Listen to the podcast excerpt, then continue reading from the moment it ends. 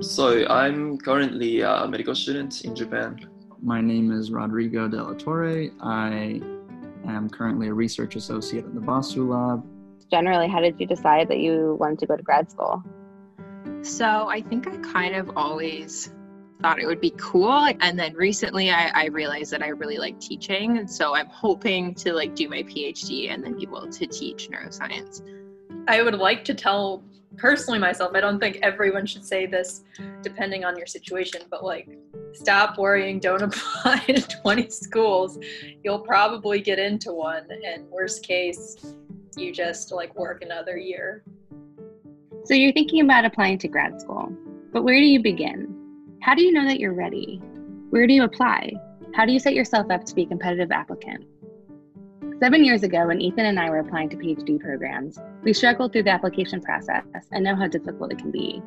What we want to give you, dear listeners, is advice to make the process easier for you.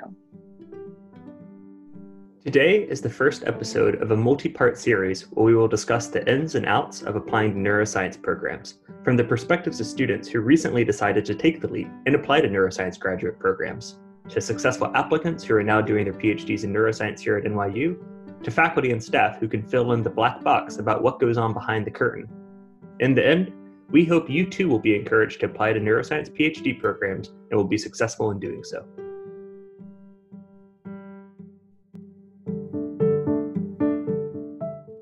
Let's start by hearing from people who might be in your shoes. They've made the bold decision to apply to graduate school and have just embarked on the process.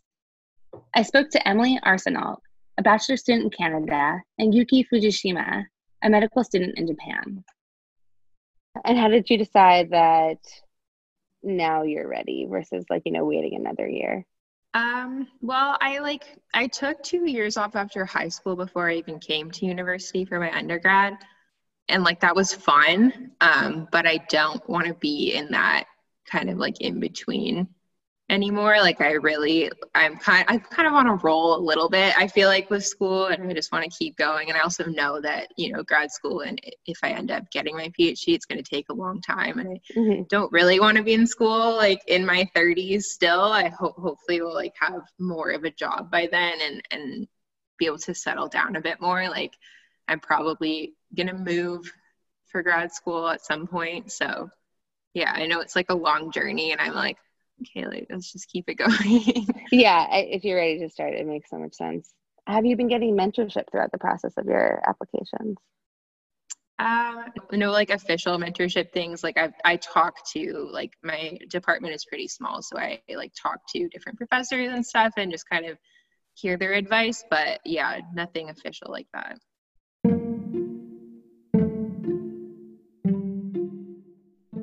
Well, Emily didn't have direct mentorship, she had worked in a lab for a year with a PI who just started off, which allows her to do a lot of independent work. Yuki had a similar experience. While he didn't have a lot of direct mentorship experience, he was exposed to research and found that he had a passion for it. It also offered a different way forward than his medical degree. I've been working on uh, mainly EEG and MEG research. Um, be, um, I started initially because I met this um, psychiatrist who was really really good at math. And like he during his lecture i just sort of just got really interested in what he was doing. So i just um, started um, you know not knowing that uh, it was going to be like this much fun. And yeah. And then um, and then i started um, my hospital rotation as a medical student. And um, during which I met I met I met um, this 14 year old boy with leukemia and like he um, oh well the, the story was that he didn't have any symptoms but he um, hurt his leg went to see orthopedician and then just did a normal blood test and he that's how he found out that he had a leukemia. And that like this idea of like you can have a serious disease without even knowing like without even having any symptoms like really scared me even though i should have known all the stuff from the textbooks but i didn't know that you know someone can actually experience such thing. And uh, for some reason i got like i got several panic attacks from that.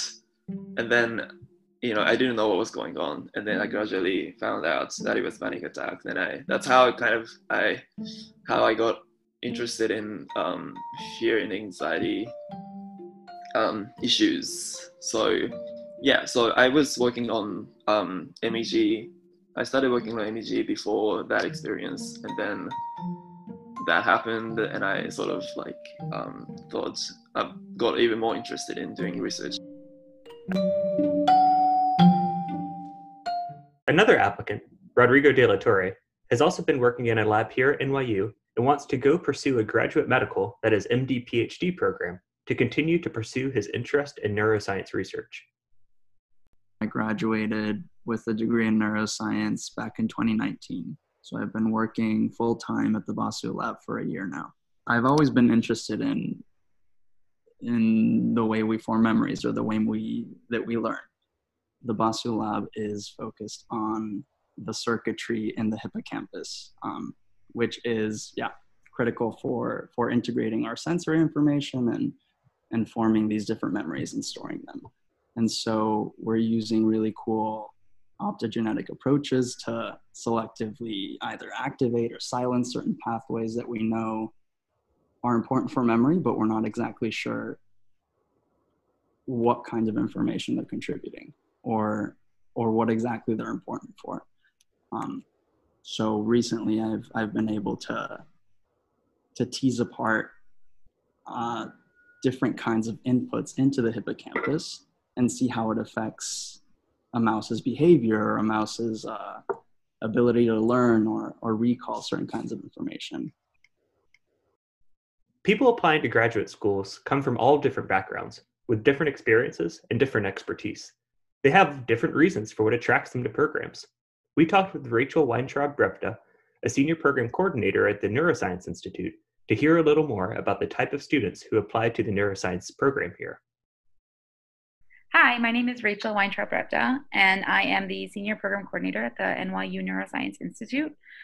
Uh, so I am primarily involved in education initiatives, uh, going from the research associate to graduate student, postdoctoral level, um, along with working with faculty. Uh, so I kind of span the, I like to think of it as the, the ladder of education in science. So at NYU, the, the neuroscience program that we have is separated in two different tracks. So we have the cellular molecular track, and then we have the systems computational cognitive track.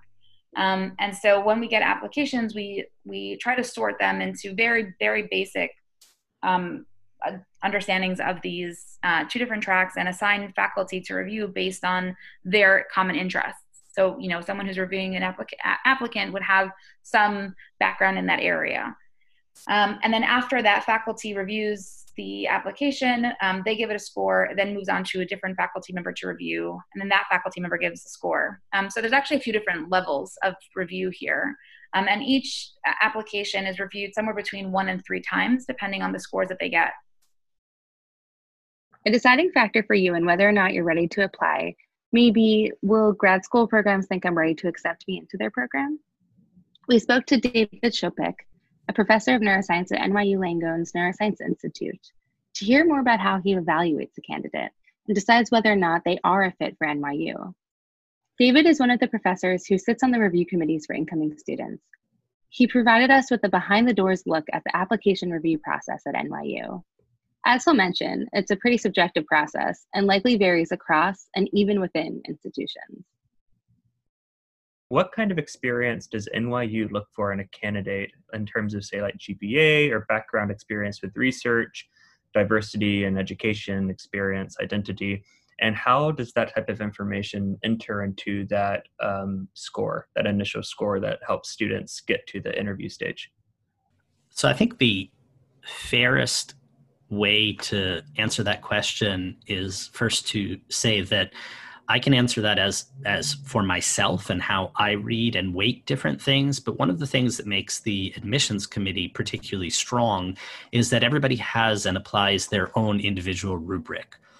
So me personally, uh, I look at every single transcript and we'll go into that detail in a second. There are others who look in much more detail into the rec letters or who look in much more detail into different aspects of the essays right there's a there's a standard research essay there's a personal there's an opportunity to talk about personal experience there's an opportunity to talk about uh, quantitative training and things like that so uh, everybody weights things differently and so you have to take what i'm about to tell you through that lens so what i can say i think may get to uh, a broader question right which is for the students that have just finished up and they're thinking about applying to grad school, right? For the applicants, what is it that they can do to have their application shine? And all of the things, right? All the history, all the GPA, the experiences in class, out of class, research experiences, that all plays into making the candidates who they are but how is it that you package that essentially, right? And so the one thing that's true of every single reader, regardless of what their particular weights and feelings are, is that everybody is reading the applications with an eye toward answering one question, really only one question, which is why NYU? Why should this applicant be part of that class? What is it about NYU that attracts them? And what is it that they would bring to the student body? What is it that they would bring to their cohort? So consider this. If I, as a reader, have to make it through 75 applications and then another 75 applications, there's really only and so empirically it takes me about 15 minutes to really give an application a good and thorough read and consideration and take some good notes and figure out how i would present the case one way or another um, that's a lot of time to put in and we do it happily but you applicants can make this much easier if you write your application with me in mind. Think about me. I've got two kids. I don't really sleep that well these days, and I got to get through 75 applications. How quickly can you get me to the answer of why you would be a perfect fit at NYU? Right? And there's ample opportunity to shape that in your essays. There's also ample opportunity to lay out why your GPA was what it was if necessary. There's ample opportunity to describe the research experiences that shaped you and got you excited. And it's lovely to read about your motivations. It's it's a privilege to get that insight into who you applicants are. But if it doesn't answer the question of why NYU, then I could be really excited about the person that you are, but you're unlikely to make it to the next stage because I don't know why you're applying to this program whether that's broad or narrow, whatever it is, have an idea of why you'd like to go to graduate school and then go to the neuroscience website. It's got a long list of faculty members. Take the time to look at what they do. I would say we have gotten a lot better. 90, 95% of us have reasonably updated websites that are not from, you know, the late 90s with flash animations and whatnot. So you can really get a sense of what the lab is doing and what might interest you from those websites. Maybe look at the titles or even the abstracts of papers that have come out of the lab. Say, hey, I might be proud to do that. I might be excited to do that. Just to be perfectly frank, if you cannot define what it is that you want to do because you're interested in too many things, that's not a problem. Pick four, pick three, and write about those as if those are the three most interesting. Don't worry about you're not tied to any of these. You're applying to the program. And once you get here, you can rotate with whomever you want. You can study whatever you want. It's not a contract, but it helps me answer the question when I have to go and, and present your application and say, you know what, she is just the best thing since sliced bread, and here's what she wants to do, and here's why that just fits. Here's what she would bring. She just, yeah, bring, we have to interview her. So, to the extent that you can help me answer that question efficiently and you can give me an informed answer to that, your application will shine relative to your peers. The specifics about how much does your GPA matter, it doesn't really. There are many applicants that we've had that we invite for interviews that had a really rough first semester, maybe second, maybe even first, second, and third semesters. And honestly, what that reflects is the privilege that they've had in their upbringing. Did they have a high school that prepped them for college? Uh, there's a fantastic book by uh, Jess Calarco called The Hidden Curriculum, and it talks about the things that you know, uh, right, first generation academics broadly couldn't possibly know, right? There are codes of behavior, there are ways of succeeding, there are all kinds. If you've gotten to the point where you're considering applying for NYU's neuro program, you've already done a tremendous amount and and should be recognized for that. That's fantastic. But if your path was not straightforward, if you had a rocky start and your the number that is your GPA reflects that, don't worry about it because I'm going to look at your application and I'm going to look at your transcript from the first semester to the last semester.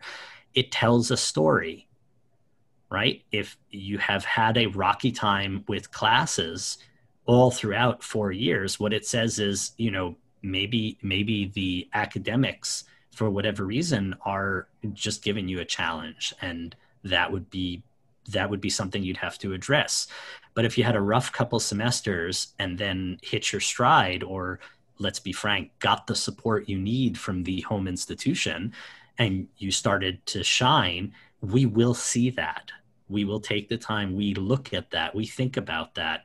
Because always when i'm reading the application i'm trying to make the strongest case how could i effectively argue that this person belongs at nyu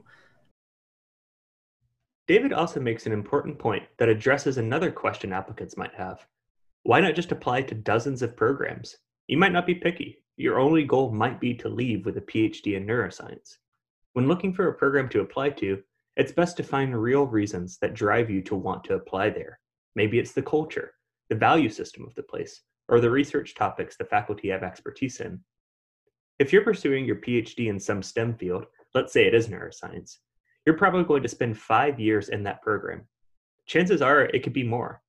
Most PhD programs in the sciences typically range from five to seven years, and we should consider ourselves lucky because many humanities PhDs go even longer.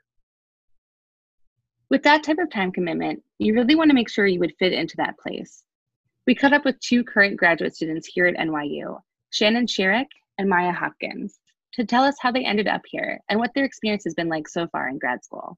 David mentioned looking at professors' papers to see if their labs would be a good fit for you. I'd also recommend using NIH Reporter to find synopses of their current grants, which can give you a sense of what they're working on right now and what they plan to be working on in the near future.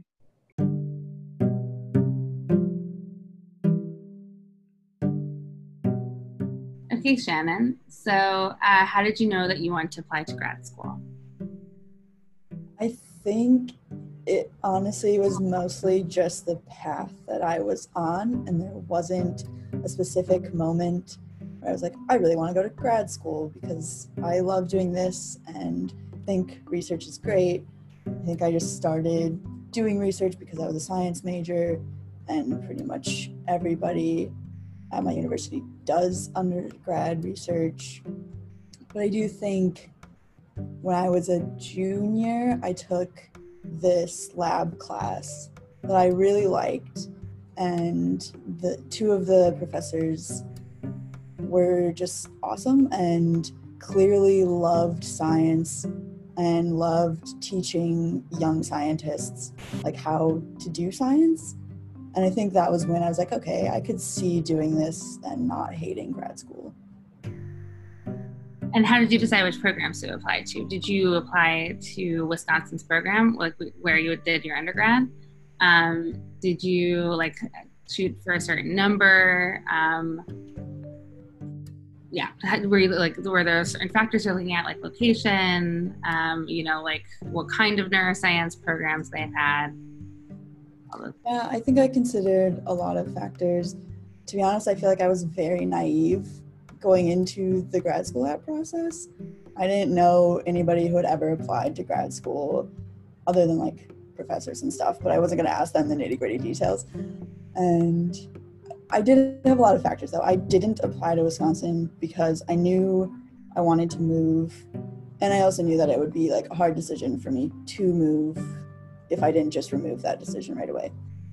Um, and then I was mostly interested in learning and memory at the time. So I just Googled programs that had interesting PIs who were doing learning and memory research, and then kind of started to broaden my horizons a little bit and just looked at interesting professors. But I don't know, it was somewhat random. Somewhat was based on this is a good school, but I also don't think I really knew the top programs necessarily in neuroscience. I think I was just like, this school seems cool. And then honestly, I applied to NYU in large part because one of my best friends had started dental school at NYU that year. And I knew that you got to like fly out and visit and they pay for it. And I was like, this is the cheapest way I can go visit my friend. And then I started looking at the PIs here and they were actually very interesting to me. And I was like, okay, perfect.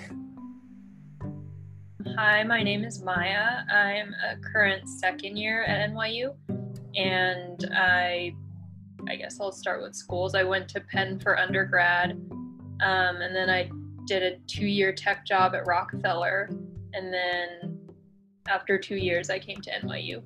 Um, and I've always been interested in kind of learning and memory topics. Um, yeah. I guess when I was in undergrad, I started as a psychology major because I was kind of like, oh, my mom's a psychologist. Let's just go with that, start undeclared, but kind of do psychology. And then all the classes I took were like, I found not that interesting. It was a lot of like abnormal psych, reading case studies, uh, thinking about just like psychological theories. And I didn't really like how qualitative it was.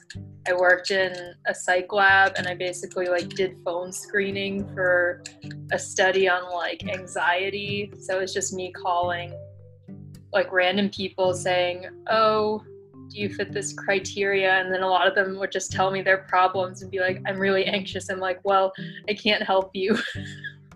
um, I'm like, "Do you have drug use? If you don't, you can come to the study."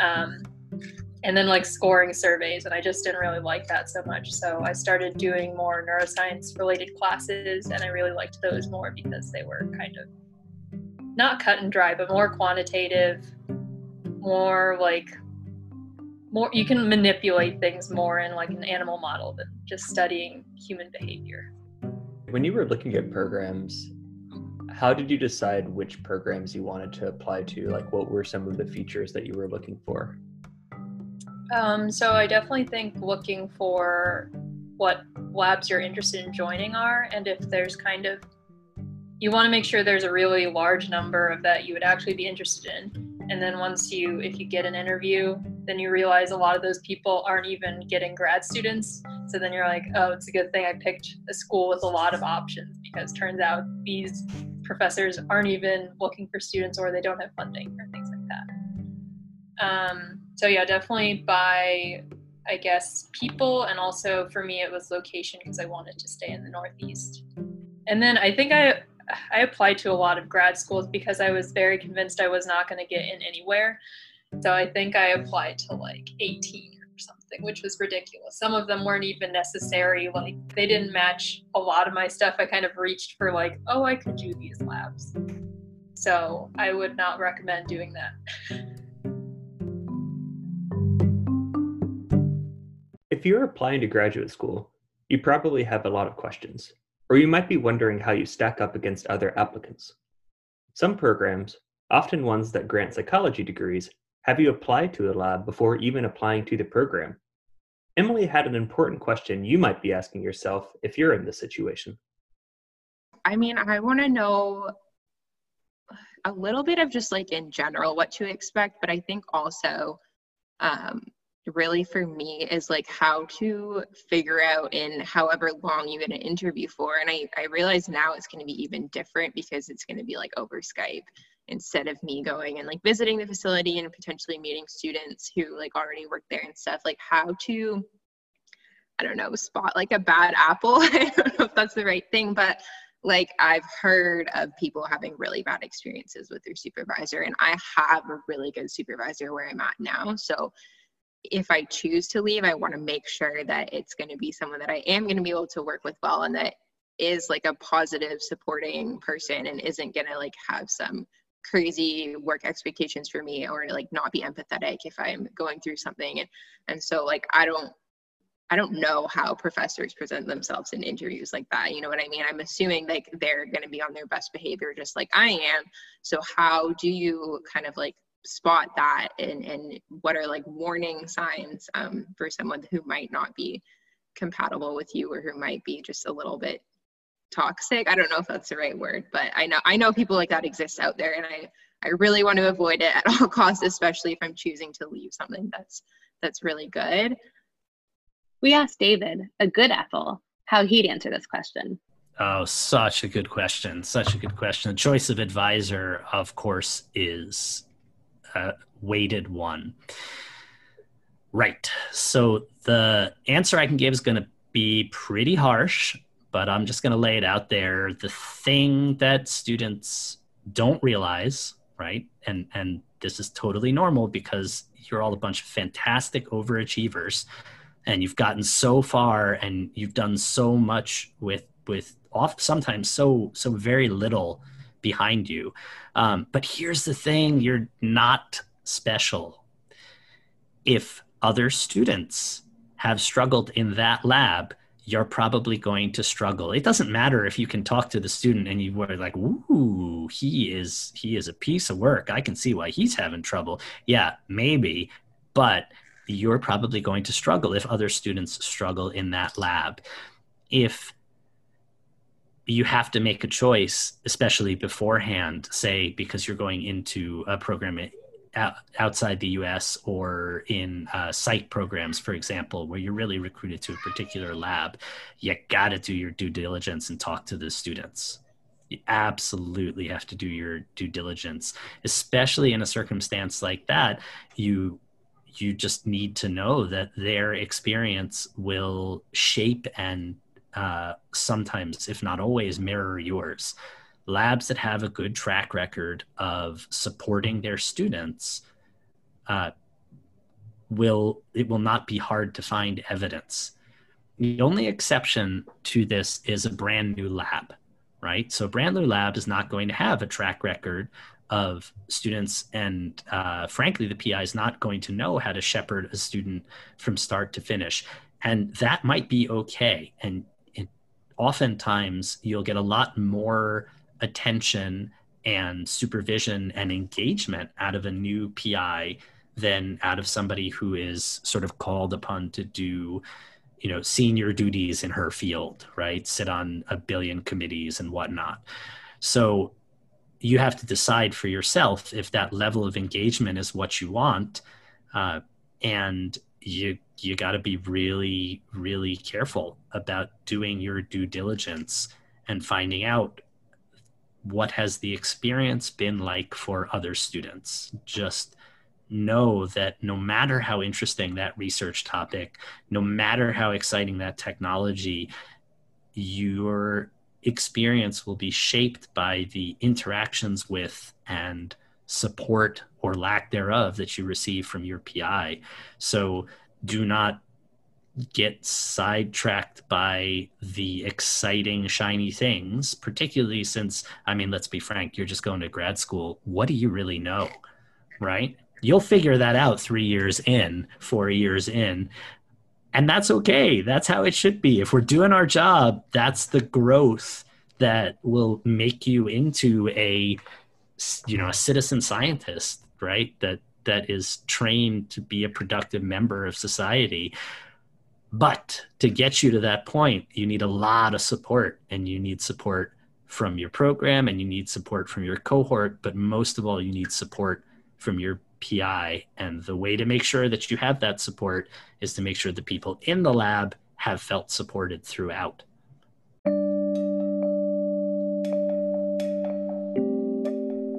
A lot of us, when we apply for graduate school, feel like we just don't stack up to people. Yuki describes a feeling a lot of us have probably felt. Like writing things, writing like good about myself is very hard, and also I always feel like oh, like you know, compared to other people, like I don't have skills or whatever. So it's it's been very hard, but fun. Well, yeah, through through that Yeah. process like i i grow more like interest in the questions and i you know search for more papers and that that's fun but um writing is tough yeah But as Shannon states from the perspective of the current students, it's not worth stressing out about or judging yourself too harshly for. At the end of the day, a lot of time we are our own harshest critics. in grad school we are not some like crazy smart people who only like the very top get in and whatever um, i think we tend to look for people who just seem like they will be a good fit in the community and don't ask them too much about their science because they talk to the pis during their interviews enough about that. And they don't want to give that spiel again. We don't really care about hearing it. Like it's it's interesting to help them like figure out who they might actually be interested in based on what they're interested in studying. But i don't think we're there to judge their like scientific abilities i think we are very much there to make sure they will fit into the community that it seems like a good fit for them and we can also help them with that and be i think we try to be very honest even if we don't think nyu is the right school for them. I think it's just about like how is this going to help the student? And then also just baseline making sure that they are not a terrible person and aren't like bigoted in some way or whatever Also, scientists and graduate students are still just people. People who like to hang out with their friends, make stupid jokes, make mistakes. Don't hold yourself to some high caliber and let that get in your way of applying to the schools you want to go to. Go do something that boosts your confidence and then go write a fabulous application.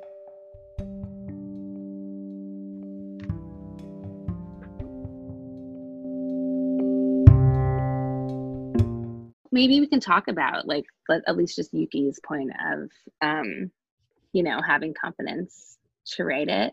I like I remember when he brought this up, I said to him um, that I felt the same way and still feel the same way when applying to fellowships and having, you know, I have to help write a recommendation letter for myself or, you know, try and sell myself in a certain way. Um, and the thing that's helped me most is to look at uh, people who are very confident, good at talking about themselves, their examples of what they've written, um, and sort and like copying that, pasting it in mine, and changing it to my name, and then being like, oh yeah, I can say all these things. Like these are all real, and then you know putting in my Oh. own words and everything. But kind of getting their That's a- example and modifying it. That's a really interesting technique to as a, as a way of seeing yourself because yeah, as we're often putting ourselves or trying to stack ourselves up to other people's shoes to like I guess like visualize. It's like almost like a mindfulness thing, like visualizing yourself and being like, "That's right, I I'm this person too." Exactly, it's reframing, but in the mindset of yeah, of somebody who um, you could also relate to. Yeah. It is a really hard. I think that was during the interview process. It was a, especially tough because when you're meeting all of these people in person, everyone's on. You know, it's like everyone's on their best behavior too, and almost like it's it's very intimidating. You you're, you're talking with people, and it seems like every other person has like you know, oh, they did this. Oh my gosh, well, this person did this, and oh, this person ran, you know, their school no matter what it was. But I think it's important to always remind yourself if you're an applicant that you have things that make you stand out. That's why that's why you're applying. And you know, no one person's personal statement is the same. No one person's research statement is the same. Like you you bring things to the table it's just not what somebody else brings and that's okay like david says there are you know these committees are looking at your application from a really holistic perspective yeah absolutely um, another story i want to tell that's a little bit off topic is that the way that i chose programs to apply to and i ended up applying to nine different programs um, was based on the research that was there by like thoroughly looking through all the faculty lists and understanding what work they do and I knew that my goal was to study sex differences or um, the effect of sex hormones in neuroscience, um, which is what I do today. But when I got to the program that I applied to, that had actually is the dean of the graduate school, um, was studying was studying estrogen, so it seems like this perfect fit. Uh, less than a year into my time there, he switched institutions. So then I had to find a different lab and kind of make that work, and it did work out. Um, but I do think it's while it's important to look at faculty and what they do there, uh, it's also good to not put your eggs in one basket and to try and find a program that has multiple researchers that are doing work that you could get into and maybe like widening the breadth of your interests a little bit. Um, because really the most important thing during graduate school is to learn how to be a good scientist. And then during your postdoc, you can focus more specifically on your research interests, which might change over the course of like your very long PhD career. That's some really great advice. And it is, that's an interesting dichotomy between applying to graduate school and applying for a postdoc. Because when you're uh, looking for postdocs, like you said, you're really at that point honing in on a, a single lab that's doing your research. But as uh, you're right, as a graduate, I've known graduate students who apply to institutions based off one lab and one lab alone but by and far that's that's the it's more rare you want to like you say find an institution that feels like it has multiple labs that are doing the type of research that excites you yeah and and be open to the fact that there's so many different kinds of neuroscience research it's so interdisciplinary. I think even in this podcast we covered so many different kinds of areas um, and that you could be interested in other things. And like there's ways of combining them or taking a new perspective on something someone's doing in their lab. Is there anything that you wish that you had known during the application process? Yeah, I was so naive. Um, uh, yeah, so I, I, wish that I wasn't caught up too much in the specifics of what I wanted to do, um, and thought a bit more about um, the focus of the programs, like the things that they valued uh, and wanted to teach, and their way of doing it. Because actually, some programs it can be like at least two years of core classes before you even get to join a lab. I know at Yale, some, at least previously there's someone who came to my PhD program from there who had uh, been there for three years and like still hadn't joined the lab.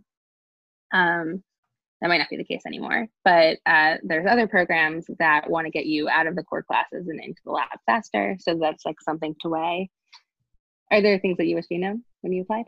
I would echo, if anything, I would just echo what Maya had said and uh, in one of the introductory clips to the episode about just not applying to too many programs, there is probably one that you're going to get into. So don't go and apply to 20 places and, and panic uh, because that's one that's really expensive. but but two, yes. it's it's um, probably not necessary. Yeah, I mean, it's going to be harder or more work to tailor your application to those places and really be convincing about the fact that you want to go there. Um, and I do, I have experience from the other side of like being a grad student interviewing candidates that there are people who just seem to apply to the top programs. Um, and I think, like as David mentioned or pointed out, uh, you know, that's not really what we're looking for um, at that program. Like I think yes, in college, maybe your undergraduate institution matters for prestige, but there are a ton of different kinds of neuroscience programs that all have different kinds of caliber that maybe are just like experts in this one kind of field or really good at getting these certain kinds of grants. Um, so I think I'd be a bit more open-minded about uh, the kinds of institutions that you apply to. Um, and and think about the fact that it's going to be ranked kind of differently than how you thought about your undergraduate institutions. We'll be back soon in the next couple weeks to discuss more of the nitty gritty of the application process. Be sure to join us for another installment of this series to learn more about how you can perfect your application.